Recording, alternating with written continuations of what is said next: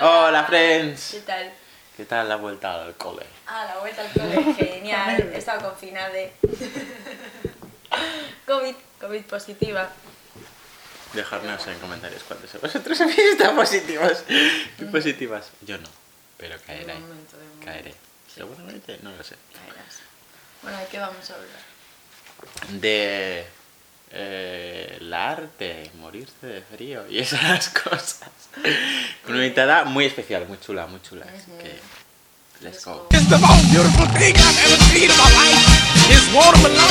Got a watermelon. Te quiero mucho. Bueno, bienvenida Alba. Gracias. Preséntate. Eh, soy Alba López Amarillo, tengo, 20 tengo 21 años, eh, pues nací en Logroño, pero ahora estoy en Salamanca, estudiando historia del arte, estoy en mi último año y poco más. Aquí es la experta en arte, nos va a venir Bueno, experta aquí. Sí, sí. A ilustrar con todo su conocimiento. Vale, como eh, hemos visitado recientemente algún que otro museo y algún que otra exposición, podemos empezar con una conclusión de nuestra última visita a estos espacios artísticos. Ajá, tú ya tienes habilidad. Mm, sí. Pues dale, dale. No, no. A ver. No tengo ni idea. Tengo que pensarlo. Recapacita. Pero así un poco Bueno, la- en la amistad altivo, ha sido- ¿qué tal? Ha sido dos museos, ¿verdad? De Bellas Artes y... A ver, así como lo único que tengo que puntualizar que se me ocurre ahora, que mm, está bien por una parte, pero no debería ser así, pues el hecho de que hay una exposición temporal de mujeres artistas, o sea, es una sección eh, separada que se titula Mujeres Artistas eh, y eso, y que está solo durante un tiempo y luego la quitan. Entonces ya el simple hecho de que eso tenga que existir, pues no, no, no me gusta, pero bueno. O sea, claro, es que eso también es, una movida, pero por el hecho de que hacer una exposición eso, pues, temporal solo de mujeres artistas en abstracción, que está como fuera de la historia del arte, está mal, pero igual también se necesitan esas exposiciones para que la gente vaya conociéndolas, ¿sabes? Como que es un arma de doble filo. Tiene pues mucho que ver también la intención que ha tenido esa persona. Bueno, en este caso de Guggenheim, pero bueno, tampoco vamos a meternos aquí en movidas. Así que está en el buen gen. Sí. No pasa nada. Hasta febrero, creo. Muy chula. Está. Jove, genial. Muy bien. Un montón de descuentitos. Está de puta madre porque, joder, te da Está genial ser joven, ¿no? accesibilidad a un montón de cosas culturales y tal. Joder, el de Bellas Artes de Bilbao a partir de las 6 creo que es, entrar gratis todo el mundo, eso también está bien, porque además pues cierra a las 8 y tienes ahí pues, dos horitas para verlo, que tampoco es una colección como enorme, puedes disfrutar y tal. A ti te ha, te ha gustado más eh, la última, ¿no? Sí. es que no voy a hacer mucha apología contra el arte contemporáneo porque tenemos aquí una defensora del arte A contemporáneo. ver, defensora es lo que más me gusta, pero tampoco sea. Pero es que, pero yo creo que este- en el mood de que siempre estamos hablando de en este podcast, estoy cansado, estoy cansado del activismo este moderno, estoy cansado, pues estoy cansado del arte también. Como no voy a decir no creo en el arte, como artista que soy, porque bueno, pero estoy un poco cansado de llegar, pues yo que sé, a un cuadro, a una escultura que sea reflexión nocturna, no sé qué, no sé cuántos, pensamiento idílico, pa pa pa pa pa. No, es que es como creo que hemos llevado, llevado a, o sea, como todo en esta época moderna en la que estamos viviendo, que todo lo llevamos a una banalidad extrema, con todo. O a todo lo contrario, al mismo tiempo, a darle como un significado increíblemente profundo a absolutamente todo cuando hay cosas. Pero eso lo hace banal, porque si lo hace todo el mundo, ya es algo ordinario. O sea, algo, pues eso, mm, común, banal. Entonces, es lo que me. lo que me cansa. Primero, porque lo hace todo el mundo, y segundo, porque no tiene fundamento. En plan, simplemente por ver como esto es lo que se hace, está de moda y como que la gente llega más diciendo, bueno, aquí esto es, esta cu- escultura se llama, se titula Reflexión de no sé qué, entonces es como, Parecía un top del Shane. Es igual. bueno, es que. Ahora, Qué cosa ¿de más fea. De, joder, es que no sé ni cómo se llamaba. la que estaba así con... Ah, el que estaba colgando Es que era- literalmente se llama reflexión. Pero que así había un montón de cosas y no solo sino pues a día de hoy todo, todo, todo. Todo es uf, es reflexión. Como abierto a tu propia interpretación, que es una cosa Sí. que funciona a veces, pero también puede caer en una cosa, a mí me parece a veces muy vaga. O sea, muy perezosa, en plan, Eso bueno, es. abierto a reflexión, en plan, que cada uno haga sus propias conclusiones. Y es en plan, esto es porque no has tenido tú la capacidad suficiente como para darle simbolismo o lo que sea a tu obra. Claro, pero luego también el problema es ese de igual gente. Por ejemplo, eso yo, por ejemplo, cuando voy a muchos museos, sobre todo pues, de arte contemporáneo, soy la primera que llego ahí y me preguntan, ¿y esto qué es? Y yo, es que no tengo ni idea, yo tampoco. Pero también el hecho de intentar como interpretarlo y decir, ¡buah! Pues seguro que el artista querido tal. No, eso no, también sí, está sí, sí. como mal. Que hay obras pero- que no tienen por qué tener un significado per se y una cosa así súper profunda y eso también es súper válido y lícito y súper guay. Pero es lo que estabas diciendo tú, básicamente. Le dan así todo como una cosa, una trascendencia que no la tiene. Que me estoy viendo el plumero. Eso, eso es. Si tú le quieres dar, puede ser un, un significado profundo, lo que sea. Pero en general, casi todas las obras que suelen tener como un buen fundamento no hacen apología de eso, ¿sabes? Te dejan un poco, te dejan como un poco, ¿sabes?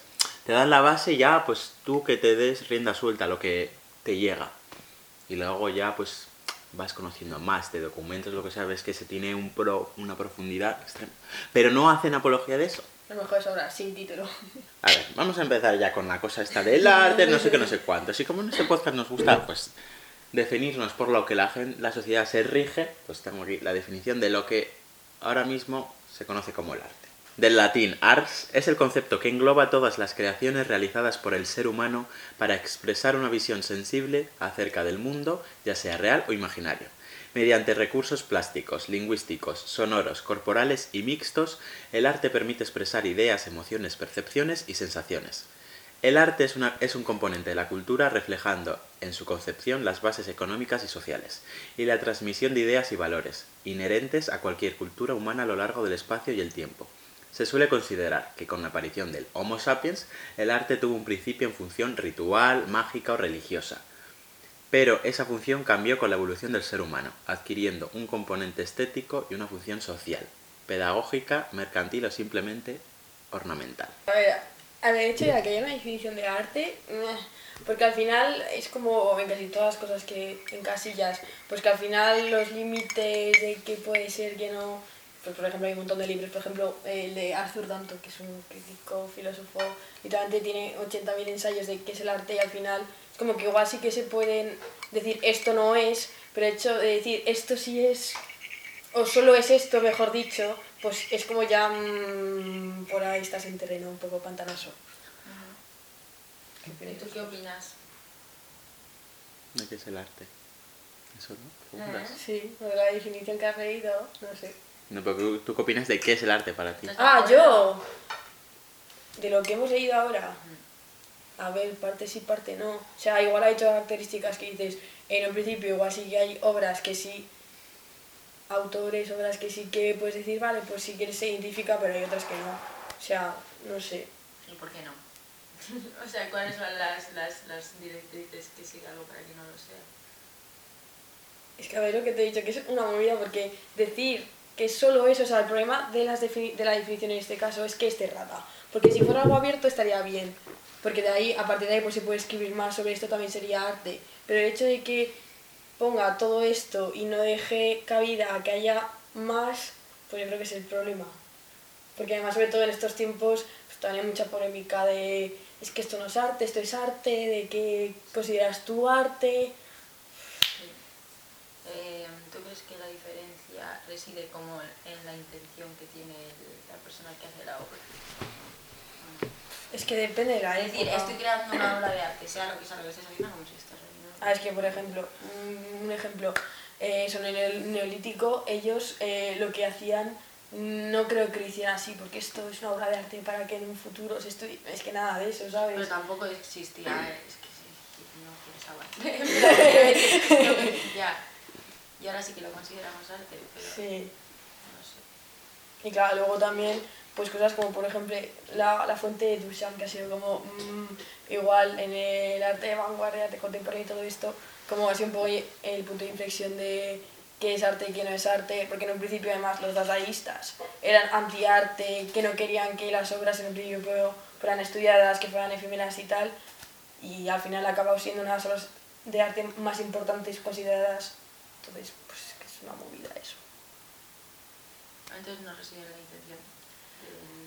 Parte sí, pero lo que te digo, que depende, es que depende de qué arte, o sea, no puedes decir que todo se basa en eso. O sea, es lo que he dicho antes, que sí que hay cosas que sí, pero decir que solo, ¿sabes? A ver, lo que yo creo. O sea, tampoco, no sé. Y si una persona define lo que sea, o sea, cualquier cosa como arte, o sea, ahí entra en debate, pero tú lo, lo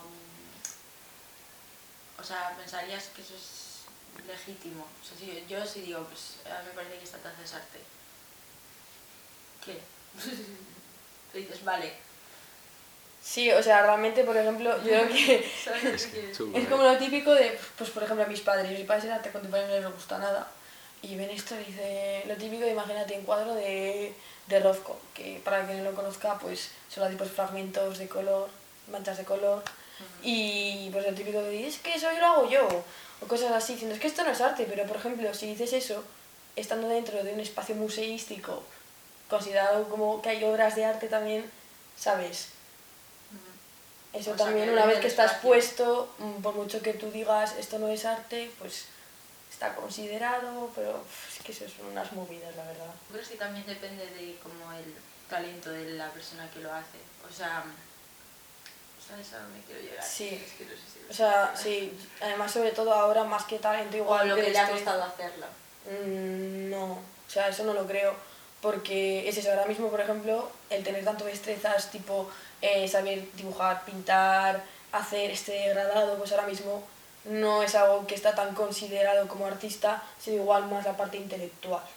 Del hecho, eso, lo que has dicho tú, de igual de la intención que hay, que subyace, o incluso, pues ahora mismo, es que romper con la tradición ahora mismo pues, es más difícil porque es como que ya todo se está agotando, entonces sale mucho lo del apropiacionismo, que sean diferentes significados a algo que tenía antes y toda esta movida. Pero yo creo que ahora mismo la imagen del artista como tal ya no es la que se ha En el tenido. momento en el que una persona se denomina, autodenomina artista, eh, se convierte en artista. Es que claro, para que una persona o una obra de arte se considere obra de arte tiene que estar por una parte eso, que la persona se considere artista, que le consideren artista y... ¿Quién?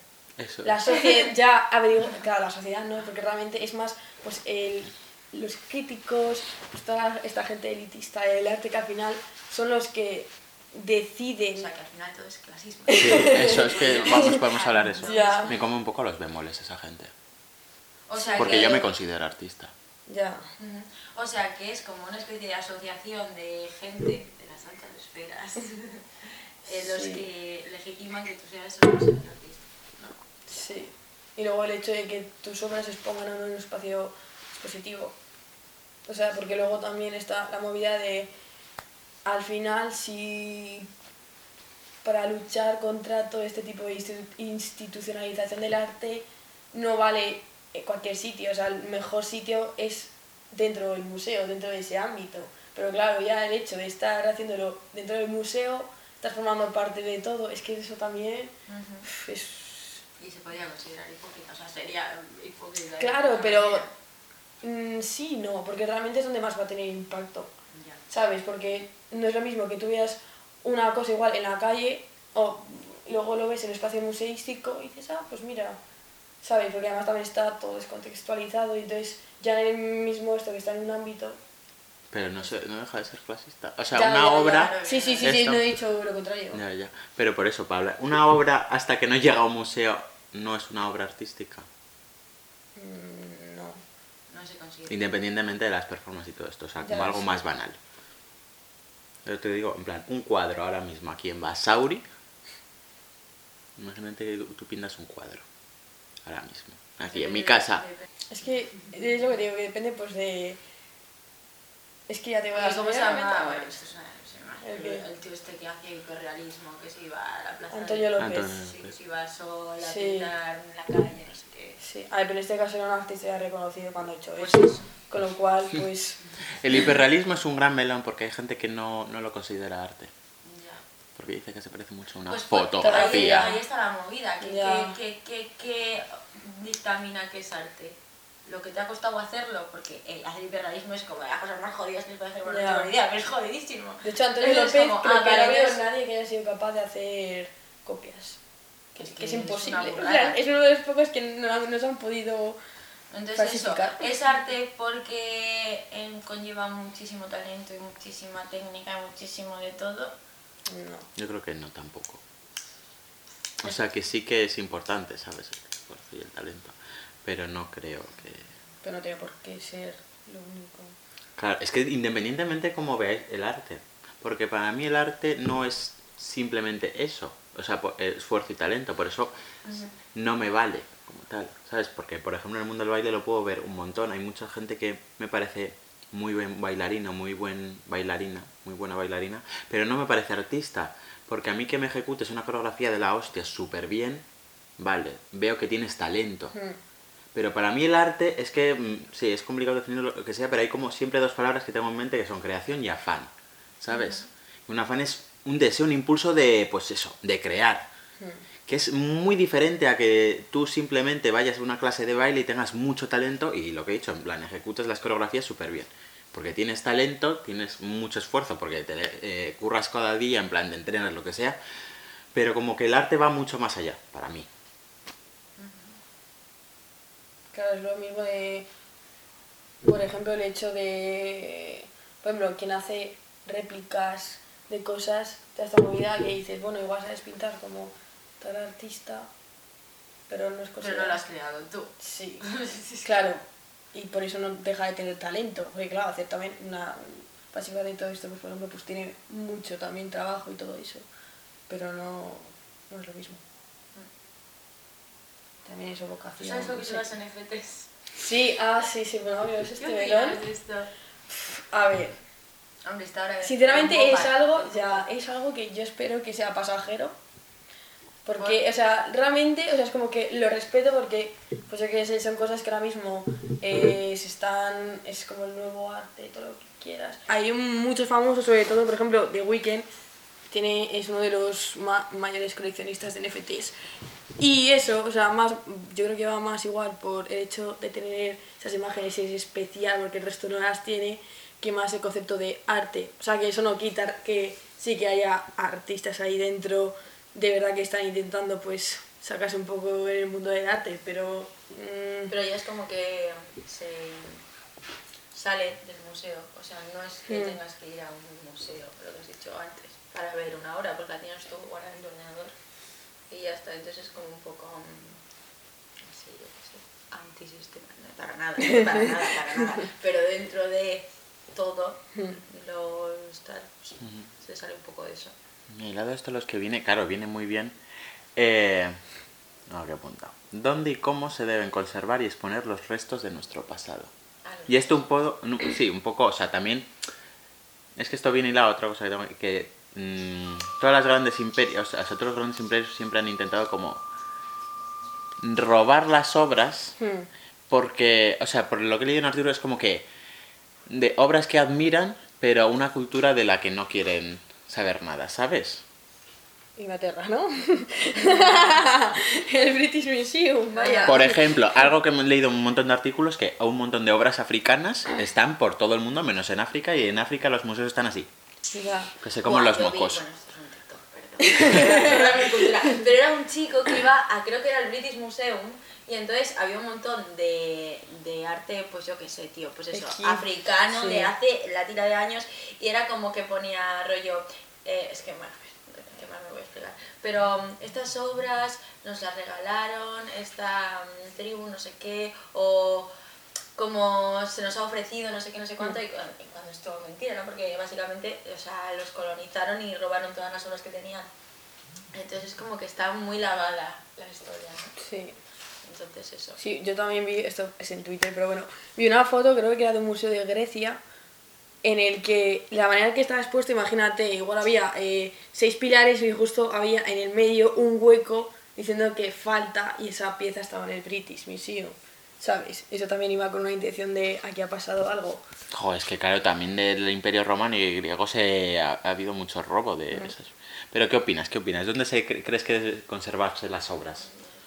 A ver, claro, lo de las obras fuera de contexto, pues obviamente las obras tienen pues mucho más sentido dentro de ese mismo contexto, pero luego también está la cosa de que igual si no se hubiese sacado ese contexto, ahora mismo esas obras no exis- existirían. Entonces, eso es una movida y además ahora cada vez hay más noticias de que se están, eh, bueno, demandando, no, que están exigiendo que devuelvan ahora mismo obras que les pertenecen a esa cultura y todo eso y está habiendo un montón de problemas con eso. Y lo de que la privatización, como por ejemplo en el, en el Thyssen o cosas así, Bueno, el diseño es semi-privado. ¿pero qué opinas de eso? A ver, De que tú como individuo puedas comprar algo que se podría considerar como patrimonio cultural. claro, pero no, eh, esto en las subastas, en un principio, si se hace legalmente, como que creo que es el derecho de... Buah, es que no me acuerdo cómo se llama, lo siento, profesor de gestión del patrimonio porque no me acuerdo, de retra- el derecho de retracto creo. Bueno, que en las subastas tienen que avisar antes al Estado que se hace y en un principio, eh, si imagínate, una, otra persona la ha comprado y es un coleccionista privado, el Estado tiene derecho a comprarla antes, en un principio. O sea, eso en ese caso al final decide si sí o si no. Pero claro, el hecho de que igual X coleccionistas privados tengan igual obras muy buenas de un artista y no abre en ningún momento las puertas para que se conozcan, pues eso al final estás quitando como el derecho de ver arte que se supone que es para todos. Entonces también, pues toda esa movida. Y al final, el cul- eso, el capital cultu eh, cultural y económico, sí. Pues eso, pues por ejemplo, eh, cada vez más, más gente, ya sea eh, Amancio Ortega, eh, gente que en un principio no está vinculado con el mundo del arte, pero que tienen pues bastante dinero, que en este caso es el capital económico, también se están apropiando del capital cultural, que en este caso, pues, por ejemplo, eh, una tienda de moda, igual, por ejemplo, Yves Saint Laurent, creo que era, eh, muchísimos diseños habían basado en obras de arte. Por ejemplo, es como se está apropiando también ese capital cultural que, eh, para que lo entendáis, es, por ejemplo, tú tienes más capital cultural de películas y todo eso que yo, porque así va a haber pues 80.000 películas más que yo. Entonces tú en un principio pues sabes más que yo. Ese capital cultural y es algo que cada vez más lo están intentando conquistar. Pero lo de Yves Saint Laurent al final, pues esto me lo explicaste tú que como que retroalimenta ese clasismo porque solo gente con más eh, capital cultural en este Mm. caso va a ser capaz de reconocer las obras y no sé qué, no sé Sí. cuánto. Es que esto es lo que hemos hablado antes, bueno, de la definición que he leído, que, pues, bueno, que ya has dicho tú, que hay Mm. cosas que no más de acuerdo, desacuerdo, que yo también, pero hay algo con lo que sí que me gustaba, o sea, como definición, el hecho de la conciencia social y de que antes, por ejemplo, lo que estamos hablando antes, que el paleolítico era algo como ritual, que no se, daban, no se daban cuenta de lo que estaban haciendo como tal, y que ahora juega mucho la conciencia de clases y todo eso, bueno, ahora y desde hace años, más que compara con el paleolítico y estas cosas. Y es como mm, frustrante en muchos ámbitos, pero el clasismo que juega, pues, juega el papel en muchas cosas, pues lo puedo ver también, en, por ejemplo, en el teatro, con la Compañía Nacional, si no me equivoco. La Compañía Nacional de Teatro. Luego te digo el nombre para que si me corrijas y eso. Pero que solo hacen obras para cierto tipo de gente. Eh, gente pues burguesa, gente adinerada, de clase media alta, ¿sabes? Y que solo eh, hacen obras en cuatro teatros de Madrid que son pues, los más adinerados, ¿sabes lo que te digo? Y eso está ahí, pues, pues eso. Eso capital cultural y económico, porque el teatro es al final una forma cultural. Pero luego también en el propio arte, o sea, hay muchísimas veces de que hay gente que igual va a museos ya no por el hecho de que no le guste el arte porque siente que no entiende nada. Entonces también, sobre todo en el arte contemporáneo, hay también como esa presión de dices voy al museo, es que no voy a entender nada, entonces realmente ahí también está en juego ese capital cultural, o sea, también tiene como mucha importancia. ¿Sabes? Porque eso igual hay mucha gente que literalmente no... Es que os da un punto muy fuerte también, y lado lo que seguimos hablando, porque luego por otra parte sigue yendo la gente que va a museos por el, el afán de lucrarse de culturalmente, pero que no Sí. tienen ni idea, pero como de... Pues como en- pasa mucho en esta sociedad de sentirte, eh, sentirte, eh, sentirte moral, moralmente superior a la Mm, gente, ¿sabes? sí. Y de ir a un museo y decir, bueno, permito de tomarme dos horas de mi vida a venir al museo, ver estas obras de arte que no entiendo, pero bueno, ya soy mejor persona que tú. Sí. O luego también el hecho de, por ejemplo, ahora hemos ido eso, estos dos días al Guggenheim, Museo de Artes de Bilbao. Y yo, por ejemplo, pues en un principio tengo más capital cultural de arte que vosotros. Y es como si voy yo y se empiezo, sí, claro, porque es que esto yo sé de qué es, y en ningún momento os explico algo, o también os lo digo con un tono de, claro, que yo soy mejor porque sé más que vosotros. O sea, en este caso, lo que hay que hacer, pues yo, por ejemplo, lo que he hecho a, a, vosotros en este caso, pues ha, sido intentar, pues igual obras que en un principio igual nos llamaría la atención por X o por Y, pues eso he puesto un poco en contexto y un poco la obra igual por eso mismo se ha podido llamar la atención, ¿sabes? Al final hay que intentar democratizar el arte, porque al final la forma de divulgación también que llegue a cuantas más personas mejor, porque realmente eh, el arte ahora mismo nos ha llegado como nos ha llegado porque la gente lo valora, ¿sabes? Porque si no, no se molestarían en, que, en conservarlo y en que pasará a futuras generaciones. Al final es nuestro papel también en la sociedad. ¿Creéis que el arte nos debería decir qué pensar? O No sea, a sé. ver, adoctrinar nunca está bien. Pero Bueno, en la Edad Media es lo que se hacía, pero servía para eso. bueno, ya ahora también, ¿sabes? Igual lo tiñen de otra cosa, pero bueno. Pero piénsalo más que adoctrinar, que claro, es que nosotros lo damos como entendido, en plan que está más, pero sabes, a lo mejor la gente lo sigue teniendo como, como bien. Bueno, independientemente de eso, piénsalo aparte más de adoctrinar, como cuando vas a ver una obra y no te lo, o sea, que al final te están adoctrinando, que, Hmm. sabes, nosotros yo creo que lo vemos, pero me refiero, no te dicen como, pues piensa tal, tal, tal, sino como que ya te lo pone un poco más suave, decir, pues esta obra evoca no sé qué, no sé cuántos, esta obra transmite tal, tal, tal, tal, tal, tal, ¿sabes? Como que ya te está condicionando. Sí. Claro, y luego, o sea, por ejemplo, bueno, yo creo que esto tiene relación. Por ejemplo, eh, una misma asignatura que te la dos profesores diferentes.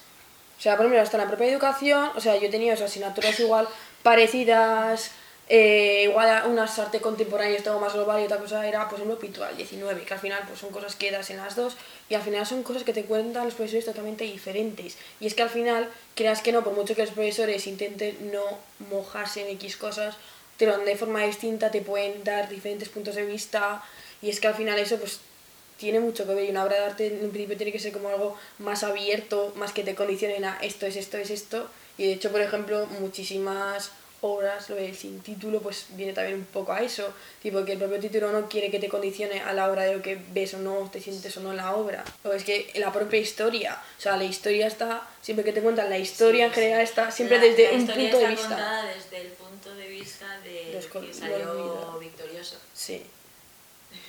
Hombre, claro, el, el dicho este de... eh, el lobo siempre va a ser el malo si es Caperucita que quita la- cuenta la historia. Mm, También ya todo el tema de la colonización, la poscolonización, todo Claro, es que esto, es que esto, claro, ya también pensando en este programa, es como que siempre vamos a lo mismo, en plan, pues el racismo, el machismo, lo que sea, que claro, digo, no vamos a indagar mucho porque como que ya siempre vamos a lo mismo, pero bueno, si tú das un poco así, pues, pones en, en el punto de mira todo el arte, pues a día de hoy, pues, como pues, que está ahí subyacente. Primero las obras, claro, lo que me toca, lo del racismo. Búscate un negro en una pintura clásica, pues no, obviamente. Y luego pues lo que hablas mucho de la Yoko, ¿no quieres hablar de eso? No, de Yoko no. sí, en plan que... Ah, sí, que bueno, por ejemplo, que Yoko Ono, es que no será una frase, creo que era de un crítico de arte que dijeron que Yoko Ono no había empezado a ser valorada hasta que hombres heteros blancos hicieron lo mismo que ella. Dijeron, ah, pues entonces, pues esta chica también lo hace bien. Igual lo habían hecho incluso antes, o sea, hasta el momento en el que eso, un hombre blanco eh, se haya sido valorado por lo que ha hecho, no se empieza a valorar al resto de personas. E incluso eso, eh, el tema de las mujeres y todo esto, que además el ensayo de Linda Nochlin lo explica ahí todo muy bien. O sea, yo no es el problema el hecho de que la mujer se integre dentro de la historia del arte, es que el problema es que la historia del arte está, es patriarcal. O sea, eh, si en un principio se hubiese valorado también las obras de mujeres, igual los parámetros de si una obra es buena en este contexto hubiesen cambiado, ¿sabes? Entonces al final eso hay que ir desde dentro. ¿Tú has hablado de cuando, cómo, eh, cuando... Oye, este. cua- cua- ¿Hasta cuándo mucho, mu- este, hasta cuándo mucho, este, hasta cuándo, cuando mucho, me das chance para juntarlo y, te- y me lo traes? En plan, ¿cuándo una obra empieza a considerarse una obra? ¿Tú qué crees? Es que ¿no? tengo un criterio formado. Adela, eso es que no lo sé. Igual, lo que pienses. Uf, es que Todo no, es válido. no lo sé, no lo sé, no lo sé, porque es que no, no lo sé.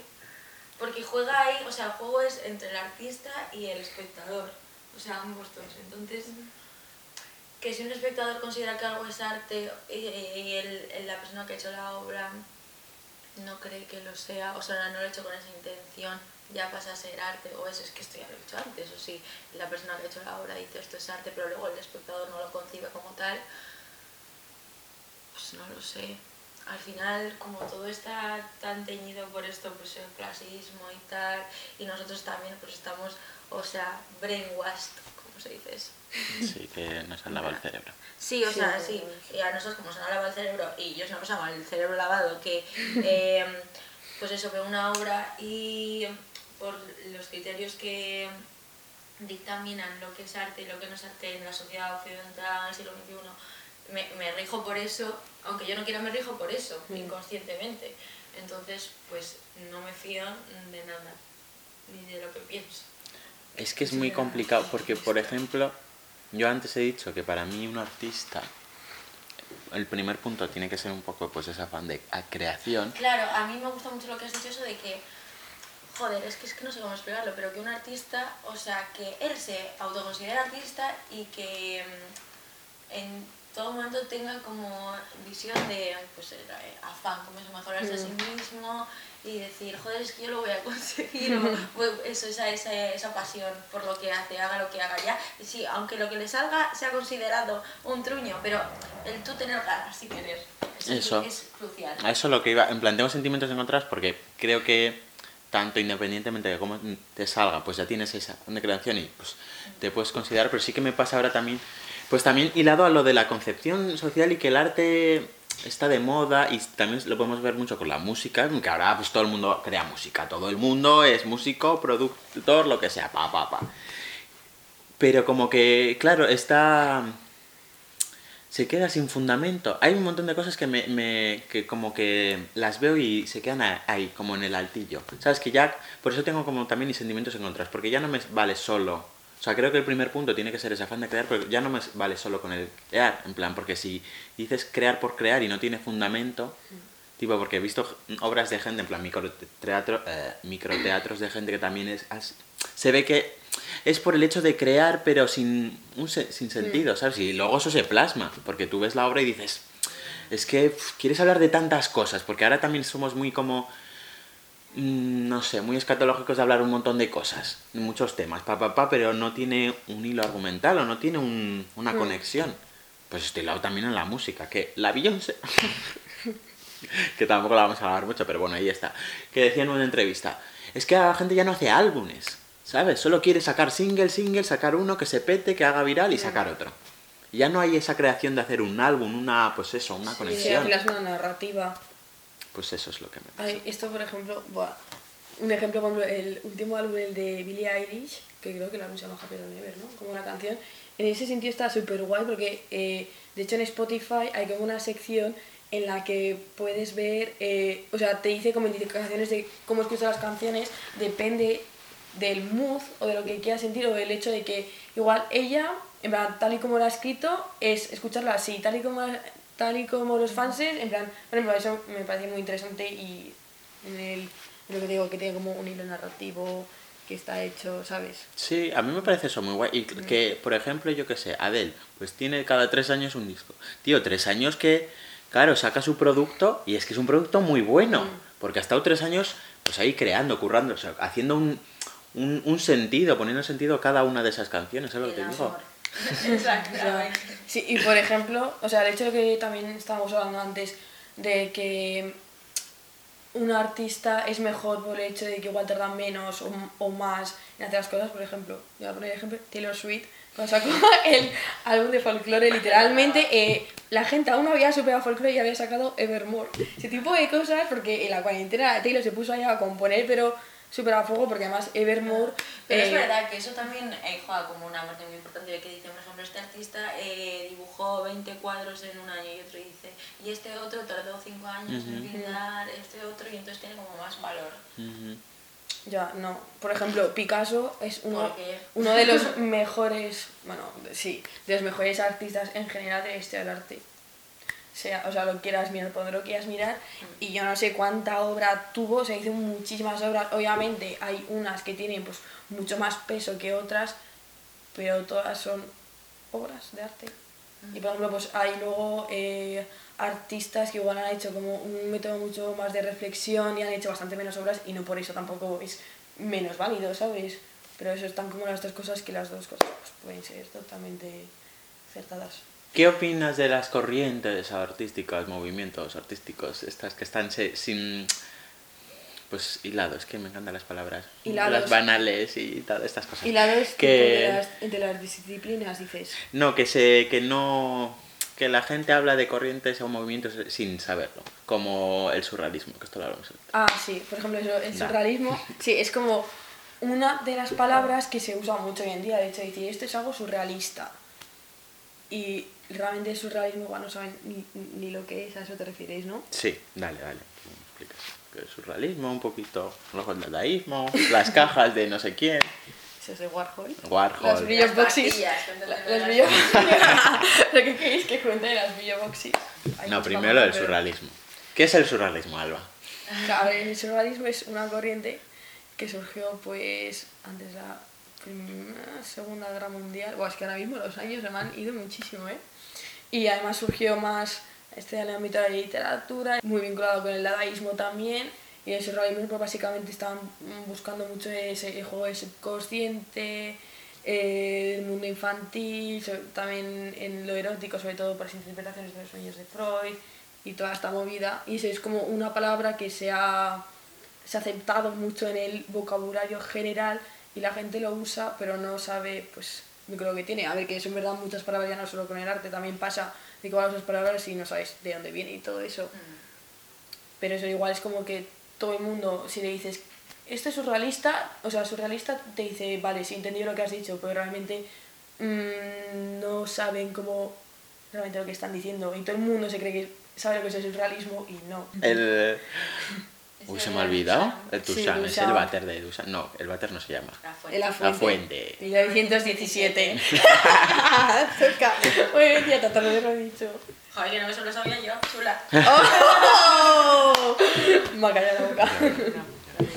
¿Qué quieres que- que cuente de la Uy, uy, es que esto es la jerarquización del arte, que esto te lo pregunté yo, que lo contaras. Cuéntame. La jerarquización de la Habla de esto y de eso, pues eso, de que este no quería que fuera arte, que era como. Ah, arte, sí, no claro, porque la- el dadaísmo era totalmente una corriente, no, no, es que no era una corriente, o sea, eran antiarte, ellos no se consideraban artistas y no, se, no consideraban que lo que hicieran era arte, simplemente venían de la Primera Guerra Mundial, eh, toda esta, por ejemplo, tecnología que en un principio iba a ayudar a la sociedad para ser mejor, pues acabó eh, ayudando a que todos se mataran entre todos en la Primera Guerra Mundial y que pues hubiese armas mejores y todo este tipo de cosas. Y de hecho la guerra en un principio se pensaba que era eh, para purificar. De hecho los futuristas en su manifiesto eh, decían eso sabes y entonces pues básicamente estaban en contra pues tanto de la institu- institucionalización del arte como eh, la sociedad en general el arte los artistas la mitificación de todos estos.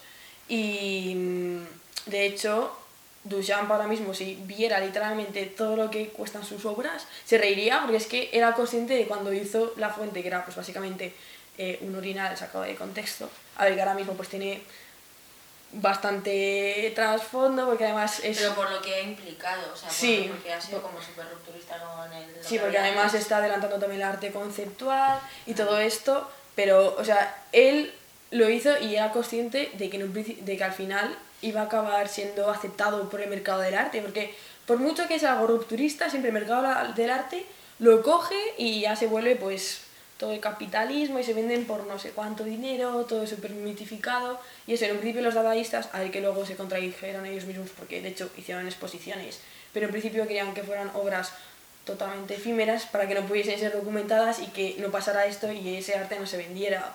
Pero bueno, claro, eso en teoría bien, pero luego realmente pues tampoco se lleva a cabo. Y luego todo esto también de la, mi- des- de la desmitificación del artista, pues siguió con Andy Warhol, con las famosas Boxes. Es que me encanta hablar de este tema. Eso también, de que lo que hizo básicamente fue em, hacer unas maquetas idénticas a las videoboxes que eran era un producto totalmente cotidiano porque está dentro del arte pop que lo que hacía era em, se apropiaba de la cultura popular y de la de los más media entonces pues a partir de ahí le quitaba todos esos es- esos significados y les daba pues todos los contrarios.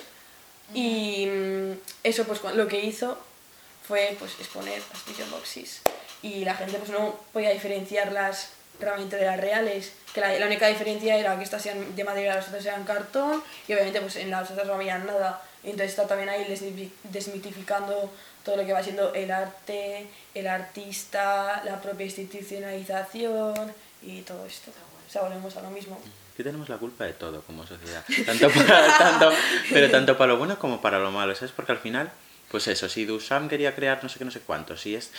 Es que estaba pensando mucho, esto lo que hablas mucho tú siempre de decir, la gente hace activista la Bayal y Bayal no quiere decir, ¿sabes? Que es, pues esto, James Bowen también lo... Joder, cuando James Bowen, yo, James Bowen era eh, novelista antes de ser activista antirracista, ¿sabes? Lo- Fue más por el boom porque también era muy rompedor, porque no era comparado como pues Malcolm X o Martin Luther King, en plan que era, realmente sí que eran activistas antirracistas y tenían como su ideología bastante extremista incluso. Y Bowen decía, mira, a mí me la suda, esta es mi opinión, ¿sabes? Escribo sobre esto porque quiero escribirme, soy novelista, me gusta, ¿sabes? Pero no quiero llegar a ser pan, aunque luego lo fuese. Esto pasa con Ya. los celebrities, este rollo de no, pero es que es un ejemplo a seguir, la gente tiene un pedestal y dicen, pero a ver, pero si es que yo no, o sea, Ya, ¿por qué? no, no. ¿de qué culpa tengo? Esto me lo avisa, pues a mí en detrás de la espada yo lo único que hago es pelis o canto, lo que sea, es como... Claro, imagínate es que también estaba pensando, pues eh, un pintor o lo que sea. Bueno, lo que sea, porque también, claro, es que esto, muy banal decirlo, pero como que también piensas en el arte y piensas, pues yo qué sé, en la pintura, la escultura, la arquitectura, como mucho. o Mayores. mucho eso. Por ejemplo, ahora mismo, por mucho igual que no sepas qué, qué, qué es un arte aplicado, por ejemplo. Vosotros sabéis saber más o menos un ejemplo, aunque sea, de No. lo que creéis. O sea, por ejemplo, lo que sea. Yo creo que es, o sea, pues una cosa como más que tenga un fin útil. Rollo, pues el arte textil las alfombras, porque tienen un fin, que yo la voy a poner en el suelo para darme calorcito y para no sé qué y tal. ¿no? Sí. Y que pueden interactuar, no tengo ni idea, ¿eh? pero bueno, esto. Claro, es que no, yo tampoco. O sea, claro, si escucho artes aplicadas, pero claro, y la- pienso lo mismo, pero por ejemplo, eh, un puente es algo útil. Ya, pero es arquitectura, Sí, pues como... Eso es un arte mayor, pero para mí también sería, si la definición que yo creo que va hilado mucho al otro, arte aplicada es algo, pues yo qué sé, para aplicarlo, ¿no? Para que sea útil. Sí. pero un puente caro es, es útil, en plan, y es, tienes una palabra que tú seguro que la sabes, en plan, un- una obra que se usa, Funcional. Mm, sí, pero Sí. no. Sí, puede ser, es que ahora no me sale otra palabra tampoco. bueno, pues eso, sin más, Sí. pero bueno, ¿qué son las artes aplicadas? Muy bien, Alejandro. Sí, o sea, estaba mucho ligado a eso, al concepto de lo útil, pero también dentro de lo decorativo. Por ejemplo, además, un ejemplo que a mí me parece igual un arte aplicado que es como muy conocido, todo lo de la Bauhaus. Ujú. ¿Sabes? El hecho de que el diseño, pues que sea como considerado arte por todas las proporciones y todo esto, pero realmente es útil, pero típico eso que dices, pero es que esto no es arte, si realmente es una taza hecha, una silla, pues todo el tema de las Uy, es que claro, es que esto vuelve a la, la, la- a lo del esto de que todo el arte está de moda y todo como que la parte de eso de las artes aplicadas como por ejemplo el diseño y la moda a lo que voy es Mm. la moda como que sí la moda que también es arte no sé no sé cuántos pero ahora llegamos a la parte también de la gente de yo qué sé los modernitos de Madrid que van a performar que ahora llaman performar por la calle y poniéndose cuatro atuendos y claro y ya se creen artistas hombre no así las gafitas pin pin pin pin Claro. Es que eso, además ahora mismo los géneros están como Tener súper... dinero no es ser artista. Ya, y comprarte y por llevar ropa de marca tampoco vistes bien, que lo sepas. bueno, ah, que nos vamos del tema. Que, cierto, cierto. que eso, que además ahora mismo las, los límites de los géneros ahora mismo están muy difusos. Por ejemplo, el tema de la performance y todo esto, que al final está todo muy relacionado. O sea, y aunque igual en un principio eso, pues además en la propia historia del arte eh, te suelen hacer eso, pintura, escultura, arquitectura, igual un mismo... Un, un mismo artista está vinculado a muchísimos tipos de artes y solo das una cosa de ellos, ¿sabes? Y al final también estás quitando pues, parte de la esencia del artista y todo eso. Pues que además eso, que ahora mismo pues, los géneros... hilado a lo de la esencia del artista, ¿qué opinas?